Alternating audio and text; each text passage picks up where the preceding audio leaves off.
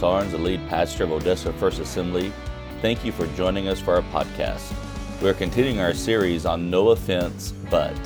Today, our focus is working through the importance of forgiveness and how to forgive. If you would like more information about us, please go to odessafirst.com or any of the social media platforms. Search Odessa First Assembly. Please like and share this podcast. Let's jump into this week's message. With millions traveling for the holidays, the new case of an unruly passenger. Authorities say the passenger assaulted a flight attendant and an air marshal. ABC's Zohreen Shah at LAX tonight. Tonight, that frightening mid-air confrontation. A passenger accused of assaulting a flight attendant and then an air marshal. The passenger then restrained in a seat. The Delta flight from Washington, D.C., diverting to Oklahoma City. Police taking 35 year old Ariel Pennington into custody, booking him on disorderly conduct and public drunkenness charges. One passenger telling ABC Pennington had refused to wear a mask. The flight eventually reaching its destination here in Los Angeles. He was pretty much like yelling that people were trying to tell him what to do. There have been more than 5,500 cases just this year of unruly passengers, the most in FAA's history. It's scary to experience something like that, especially being however many thousand feet in the air and not knowing what to do. Pennington could face federal charges, and the FBI is now investigating. David? Zohreen Shah tonight. Zohreen, thank you. It's In a perspective, is that on average, there's 150 to 108. This was this news story aired December 21st of last year. So on average, 150 to 180 reports of unruly passengers that have to be handled by the air marshal and all that kind of process every year. In 2021, it, of course, at this report, it was um, 5,500. So think about that. But at the end of last year, there were 6,000 reports of unruly passengers from 150 on average. If that doesn't give us kind of a picture of this uh, pressure cooker that it seems like that we're in really emotionally and in our culture. And I, I want us to pick up in Ephesians chapter 4. And, um, and I know that we've talked about this. Some things that we've talked about is uh, we judge others by their actions, we judge ourselves by our attention. We talked about last week of, of offenses obscuring our vision. And the reality of it, any of those things listed uh, in Ephesians 4:31 could be put in that blank of bitterness, wrath, anger, brawling, slander. Any of those things blind us. And and talking about in Ephesians about uh, we don't let the sun go down on our wrath, but if we give, and it says, do not give opportunity to the devil. And what we do, we if we do that, we create room for the enemy to live in our heart. But I want to pick up in Ephesians 4:32. We're going to read through Ephesians uh, chapter 5, verse 2. And it says, Be kind to one another, tender hearted, forgiving one another, as God in Christ forgave you. Be kind to one another. Everybody say kind. Be tender hearted, forgiving one another. How do we forgive? As in God, Christ forgave you. Ephesians chapter 5, verse 1. Therefore, be imitators of God as beloved children. Have you ever noticed how kids, um, especially when they're really young, will, you know, uh, daughter, you know, girls may mimic their, you know, imitate their moms and um, uh, uh, uh, boys, uh, their dads. Therefore, be imitators of God as beloved children and walk in love as Christ loved us and gave himself up for us. So, as we walk in love, as Christ loved us and gave himself up for us, so what's telling us is, is that as we live this life, as we're going through life and we're dealing with relationships that are around us, that we treat those relationships in the same way that Christ had treated us. Are you following me? I would assume that everybody in this room could say that God has treated you better than what you deserve. He gave himself up for us, so there should be some kind of sacrificial living, even towards one another, a fragrant offering and sacrifice to God. Be kind, be tender hearted, forgiving. How forgiving? As much as God forgave you. How forgiving are you supposed to be towards one another? How forgiving are you supposed to be to your spouse? As much as God forgave you. What did it cost? You got to think about what it what does it cost you to forgive somebody? It really doesn't cost us much, but it cost God his son. Come on somebody. So when you forgive, think about this. When you forgive like God forgives and you walk like Jesus walks, it's a fragrant offering to God. It is worship. When we forgive, when we are kind, when we are tenderhearted, and, and we walk in forgiveness towards with one another, it is a fragrant offering to God. When someone barks at you and you don't bark back, it is a fragrant offering to God. When you're insulted and you don't insult back, you're a fragrant offering to God. When you are unjustly treated, doesn't matter if it's intentional or unintentional, when you are mistreated and you respond with an attitude of forgiveness and love, then you are a fragrant offering to God. Amen. We could probably just close right there, but we're not going to.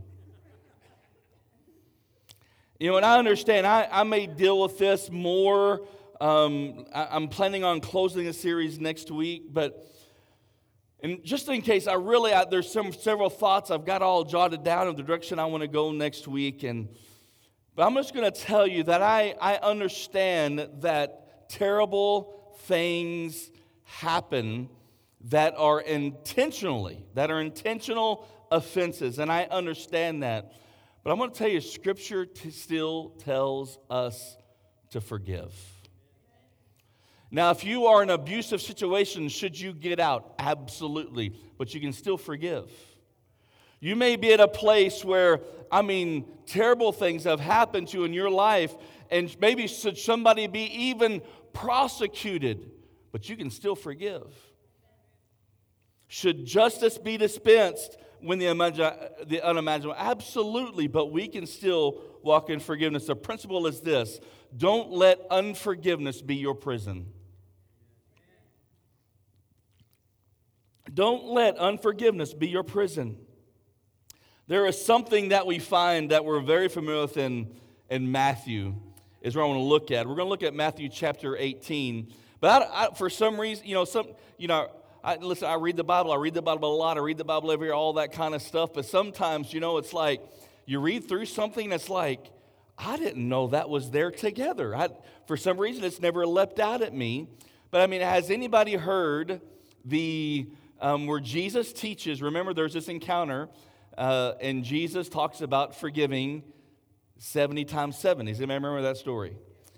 I, I got to be honest. I, I, I assume I knew it was there. Maybe it's my COVID brain. I don't know. But I was reading this the other day and I thought the, this 70 times 7 is connected with a very powerful parable. It's in Matthew 18, verse 21. It says, Then Peter came to him and said, Lord, how often will my brother sin against me and I forgive him? As many as seven times. And I'm sure many of you have heard, you know, kind of this broken down. You know, I mean, this is kind of Peter saying, okay, if I do this seven times, that means I'm doing it a lot, you know. And of course, Jesus, how he ups the ante so many times. Verse 22 I do not say to you seven times, but 77 times. I mean, think about that for a moment. And so, really, what Jesus is saying, saying is, it doesn't matter how many times someone sins against you, you forgive them every single time. Every single time. But then he goes on to share the parable. Therefore, the kingdom of heaven may be compared to a king who wished to settle accounts with his servants. When he began to settle, one was brought to him who owed him 10,000 talents. That's money. That wasn't like America's talent. And since he could not pay, his master ordered him to be sold with his wife, his children, and all that he had, and payment to be made. So the servant fell on his knees, imploring him, Have patience with me, and I will pay you everything. And out of pity for him, the master of the servant released him and forgave him the debt. But when the same servant went out, he found one of his fellow servants who owed him a hundred. He owed 10,000. He found somebody that owed him a hundred, seizing him, began to choke him, saying, Pay what you owe. So his fellow servant fell down, pleaded with him, Have patience with, money, with me, I will repay you. He refused and put him in prison until he should pay the debt. When his fellow servants saw that what had taken place, they were greatly distressed, and they went and reported to their master all that he had all that had taken place. The master summoned him and said to him, "You wicked servant, I forgave you all that debt because you pleaded with me, and you should not have, and you should not should not and shouldn't." Well, here in just a minute, I'll read what it says. Verse thirty-three, and should not you have had mercy on your fellow servant? as I had mercy on you. And in his anger, his master delivered him to the jailer until he should pay all of his debt. So also my heavenly Father will do to every one of you if you not forgive your brother from your heart. That is a powerful passage of Scripture. I mean, it, I mean, really, I could break this down, and I mean, it's really not my goal this morning, but I mean, it just really is an apt parable to 77 times, to unlimited times. Why? Because it's the forgiveness we have received. So, number one is this forgive, then forgive again. Forgive, then forgive again. I could say forgive and forgive. I could have put a whole bunch of blanks there. Forgive and forgive and forgive and forgive, forgive, forgive again. I, as I was looking, I mean, it is amazing in Scripture. Um, you're going to see some of how these things tie together. Hopefully, I can do that well for you this morning, but I want to look at three different verses. And if you have your notes and you have your notebooks and you're filling this in, you notice I left. Usually I don't like to include that often scriptures in your notebooks, or but I left some blanks even there because I really wanted this to get in your heart. I wanted this to resonate. And we read Ephesians 4:31 that says, let all bitterness and wrath and anger and clamor and slander be put away from you along with all malice. So, I mean, notice specifically what these words say let all, not some, not some of the times. Hello. Not a little bit, not when you feel like it. A L L, let all of these whole list of things be what? Put away from you. Colossians 3 8, we see the same thing. But now you must what? Put them all away. And it gives us kind of the same list anger, wrath, malice, slander, obscene talk from your mouth. Gossip is what that's talking about, that obscene talk. Put them all away. 1 Peter 2 1. So put away again all of these things. Put it away. And when you read these, you understand that when you put all, when that our promise. If any man be in Christ is a new creation, the old things are what? They're gone. That's just not talking about a pattern of lifestyle, of addiction, or those things we kind of tie that to. It's talking about the, a way of life, the, eh, the, the, the uh, position of our heart, period. That old man is gone. We are a brand new people, and so we live life a brand new way. And so we put away, we put off, we get rid of all of those things. We have the ability to change what we want to match what we want to see. We, the way I said it I, in week one is we have the ability to change reality to match what we want. I remember I was I don't know why this popped in my head this uh, this week, but it was years ago. We were on staff in Amarillo, and um, I, we had some guys in our church that we'd reached out, went to WTN Canyon, and uh, they were all in theater and stuff. And um, matter of fact, one of those guys used to be here years ago when we first got here, Terry Turner, and he was you know a little 18 year old college kid then, and. Um, and so they were at a play, and so we loaded up and went down the canyon from Amarillo, you know, which is 15 minutes or whatever. We went to WT to go see this play. And in the, and in the theater, um, you know, the whole front of it, that, you know, the whole front is glass. The whole, it's just windows, it's a whole, and you know, you've seen that, a lot of gymnasiums or, or, or auditoriums, maybe you've seen that. And I'll never forget, it's probably one of the most embarrassing moments in my life. And, uh, and, and the, the foyer was full and a lot of those students knew me because I spent a lot of time on the campus and the coffee shops in Canyon reaching out to them. And I go to leave, and I have no idea why the area I picked I thought was a door, but it wasn't.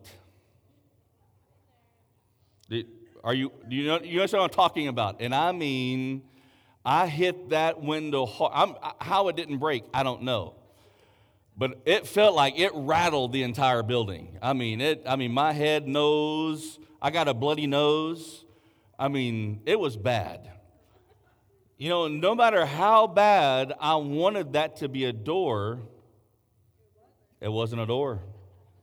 And when we get offended, hurt, bitter, or any of those, and we carry that and we don't resolve it, that's exactly what happens. Unforgiveness is a prison without walls. It's bondage without physical change. Having that unforgiveness, that, that, that bitterness, is like setting yourself on fire, trying to kill the offender with smoke inhalation. The only one that burns is me. The reason we often have difficulty forgiving and letting go is because we think they will get away with it. But we can't let that happen. You don't know what they did to me. You don't know what they said. You don't know how they acted.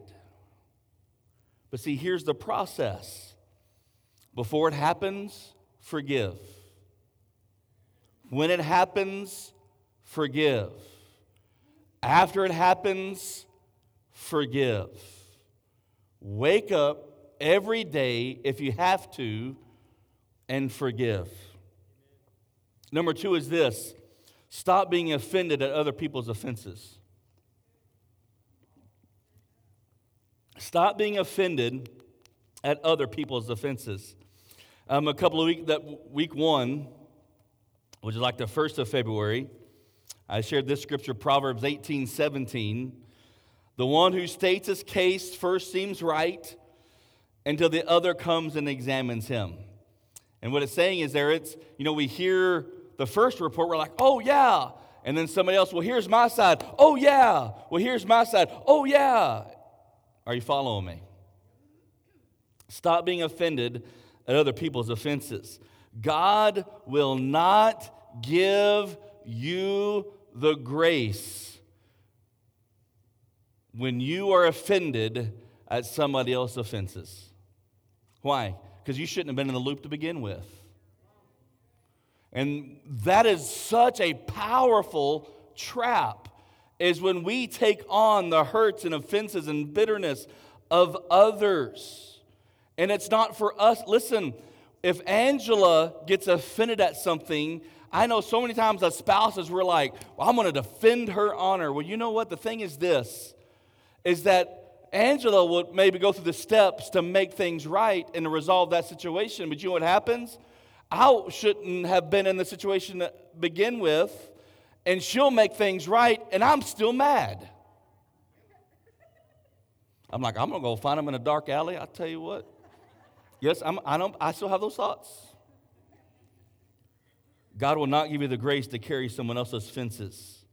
I mean, when you go through these scriptures in Ephesians 4 and, and 1 Peter 2 and Colossians and putting on this old man, putting on the new man, I mean, think of these words deceit, slander, gossip, hypocrisy, obscene talk, corrupting talk, division. I mean, all, all these words are tied up in anger and bitterness. Matter of fact, the Bible tells us in Hebrews chapter 12, verse 14 and 15, strive for peace. I'm going to tell you, there's not a lot of places in Scripture it tells you to strive, but it tells you to strive for peace. With who? With those who are in your clique, with those who agree with you with those that vote the same as you. Strive for peace with everyone and for the holiness without which no one will see the Lord. And then it says this, verse 15 See to it that no one fails to attain the grace of God, that no root of bitterness springs up and causes trouble, and by it many become defiled. You know the power of that slander, the power of that gossip, that power of all those things is that it spreads easily that root of bitterness. Bitterness is the hidden destroyer. Anger is a hidden destroyer. Offense is a hidden, but bitterness is the hidden destroyer. I, I remember, you know, years ago, uh, I mean, I, you know, sometimes I think I'm trying to be, well, anyway, I, we were pastoring, I've only pastored one other time since here, but anyway. So uh, we're pastoring, and we had a lady in our church, and I'm going to tell you, I mean, I've been a part of church a, a lot, even when I was, you know, away from the Lord. I mean, I was still, my mom made me go to church, you know. I mean, I, I know and understand church people. And I tell you, I, in all my life, I never had met someone that was much as a gossip as what this lady was. And I, you know, I was 24, 7, 27, young and dumb. And uh, I confronted her. I was like, Lady, you are a gossip. And the way she responded, it just really sent me back. I did not know even how to respond. She said, Oh, honey, there's nothing wrong with talking a little gossip here and there. It's like, Have you read your Bible? Have you read Proverbs? You, have you seen what's in there? I mean, I was just blown away.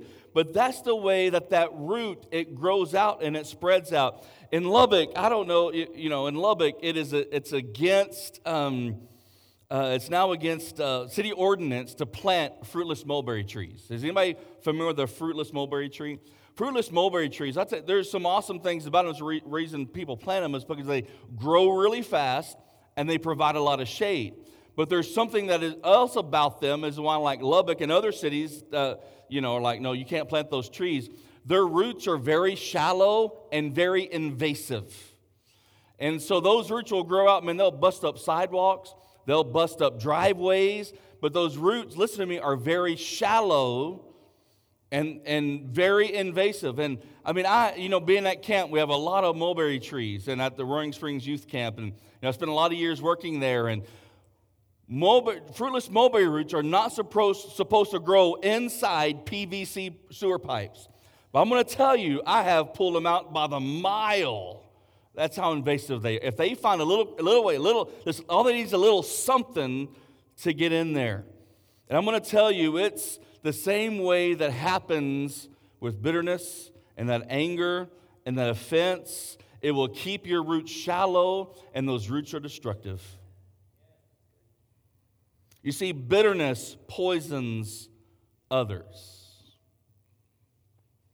And that word, that, that defiled in Hebrews 12 15, that many may become defiled. I mean, this is the actual definition. I'll put it there in your notes that you can see it, I think. But uh, to stain, pollute, I give you the Greek word there. I'm not going to pretend I can speak Greek or any of that kind of stuff, but it's there for you if you want it. Stain, pollute, contaminate. I mean, it's like that bitterness will rub up against people and get on them. One bitter person can destroy a connect group, it can destroy a family, it can destroy a marriage. So, what do we do? The first thing we do is you, you expose the root. You have to expose the root. I mean, I have cut mulberry trees down to the ground and then two years later have another tree. I mean, they're so hard to kill because of those roots. Expose the root. The Bible says in Ephesians 5:11, take no part in unfruitful works of darkness, but instead expose them. Now, I'm going to tell you, we're not talking about that you run around with a flashlight exposing everybody else's mess. Shine the light on your heart. Shine the light on your heart. Expose those things. You cannot heal from what you are unwilling to admit. The enemy wants you to keep those things in darkness. And the only way it's ever going to be broke free is for you to put it into the light. And yes, sometimes when you put it into that light, others will see. But listen to me if we're all the people of God and the family of God, like what we're supposed to be, we're just going to be there for one another even more. We're not going to judge and numbers the, the second part of it is this cancel the debt. I mean, we read it, Matthew 18 33. You should not have had mercy, as you not have mercy on your fellow servant as I had mercy. Remember, that guy came and he's like, oh, 10,000 denarii. And he's like, forgive me. And so that master let him go. And then he wanted to go, took him by the throat and choked him for a hundred. It's not even comparable. And then we, it's verse 35. So also my heavenly Father will do to every one of you. Listen, cancel the debt. They are not getting away with it. It's between men, them and the Lord, but you get set free from your prison. And so what do you do? This one, this one might hurt a little bit. You give back what you didn't get. See, there has to be some kind of change in your pattern. You have to give back what you didn't get. Give back what they don't deserve. Give back what you should have got. We read the scripture, and I think it was last week, 1 Peter 3 9. It's, I mean, you need really write it down, put it on a note card, stick on your mirror, your refrigerator, but you know, you don't repay evil for evil or railing for railing, but with blessing, so that you also inherit a blessing. That's not the only place Scripture talks about that. The other place is in Luke chapter 6. And if you look in Luke chapter 6, and I'm kind of going to break this passage up just for time's sake, but verses 27 and 28 says this But I say to you who hear, love your enemies, do good to those who hate you. This is Jesus talking. Bless those who curse you, pray for those who abuse you. I mean, and you understand that this is happening at the time of the first century church. And yes, this is Jesus talking here, but the church moved into a time period with the Romans that, I mean, they were starved for being Christians. They were martyred for being Christians. They were abused and, and, and, and, and set aside. They, I mean, they could not even buy and sell in some places in modern day Turkey because they were Christians. Think about that. And yet, here Jesus still says, Bless those who curse you. And then it starts in verse 35 but love your enemies and do good and lend, expecting nothing back in return, and your reward will be great. And you'll be the sons of the Most High, for he is kind to the ungrateful and evil. Remember, we're being imitators of God. God, let, so, hello, are, is this landing? Are you with me? God is kind to the ungrateful and the evil. So, what should we do? Be kind to the ungrateful and the evil. Verse 36 Be merciful, even as your heavenly Father is merciful. And then we get into the scripture we're heading towards where we, we use a lot about offering. I'm not saying doesn't, that principle doesn't, doesn't apply as well, but it's more about 37 judge not and you'll not be judged, condemn not and you'll not be condemned, forgive and you'll what? Are you seeing a pattern in Scripture yet? So, condemn and you'll be you know, if you don't, if you know, judge not, you'll not be judged. Condemn, condemn not, and you won't be condemned. Forgiven, you'll be forgiven. Verse 38 and it will be given to you, good measure. Press down. What is it saying? If you forgive, and then forgive, and then forgive, and get out of that prison, what are you going to get back? Pressed down, shaken together, running over, put into your lap, for the measure you use will be measured back to you is forgiveness. So number three is this. Is this okay this morning? Are you with me? You're kind of you're a little you're a little, quiet. Number three is this. You have nothing to prove. You have nothing to prove. You don't have to prove that they were wrong. You don't have to prove you were right.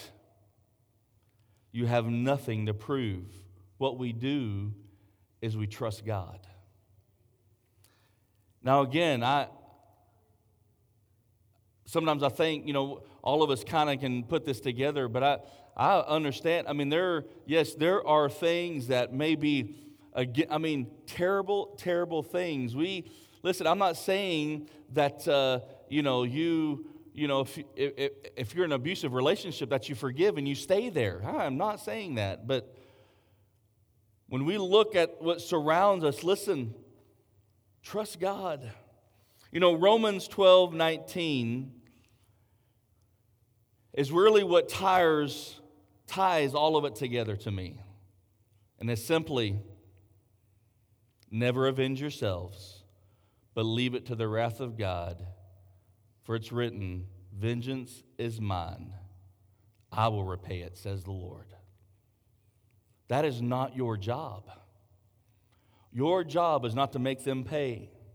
Listen, if you'll commit it to the Lord, here's what we keep from happening we keep from grudges and feuds happening in our life. We see it is us as, huma- as humans. Now, maybe Maybe you're better than me. I don't know. But I know that when I go after revenge I, and I want to prove a point and I go to repay that evil, that I always do it with interest. Right? Why? Because I am right and how dare you? But if we respond with blessing and give it to the Lord, did you know that God will take care of it. And so I would say, I, I think, uh, you know, I, I, told you some of this is coming from, you know, several sources, and one of them is that book, Unoffendable. But listen to, uh, he wrote, it's in chapter 8, and the, and the chapter title is Aren't You Tired? And I, I just want to read this passage of, of what he wrote. Quit trying to parent the whole world. Quit offering advice when exactly zero people ask for it. Quit being shocked when people don't share your morality. Quit serving as judge and jury in your own mind of that person who just cut you off in traffic. You could put any list of offenses there. Quit thinking you need to discern what others' motives are. And quit rehearsing in your mind what the other person did to you. It's all so exhausting. Are you tired yet? See, Psalm 46:10 says this, "Be still and know that I am God." You're not God. He is. Matthew 11, 28 says it this way Come to me, all who are heavy laden and burdened, and you'll find rest. And you know, that's such a powerful, powerful promise. But we have to, there's just one little aspect of that I want you to understand. The reason why, G, what made this such a powerful statement in Matthew 11 is what Jesus was talking to is all the rules and, and weight and, and uh, uh, laws that the Pharisees were putting on the people. And he was saying, Come to me. Not what the Pharisees are trying to put on you, come to me. And I'm going to tell you what I found over and over and over and over and over again is that when I come to Him, I receive exactly what He said I would, and that's relief. Would you stand with me this morning? Once again, thank you for joining us for our podcast. It is our hope and our prayer that it was a blessing to you. If you want more information about us, remember you can go to odessafirst.com. You can watch services there. You can give online there. You can also go to any of our social media platforms. But it is my prayer that through this series that God does a deep work in us all. As scripture tells us, love the Lord your God with all of your heart, soul, and mind, and love your neighbor as yourself. God bless you.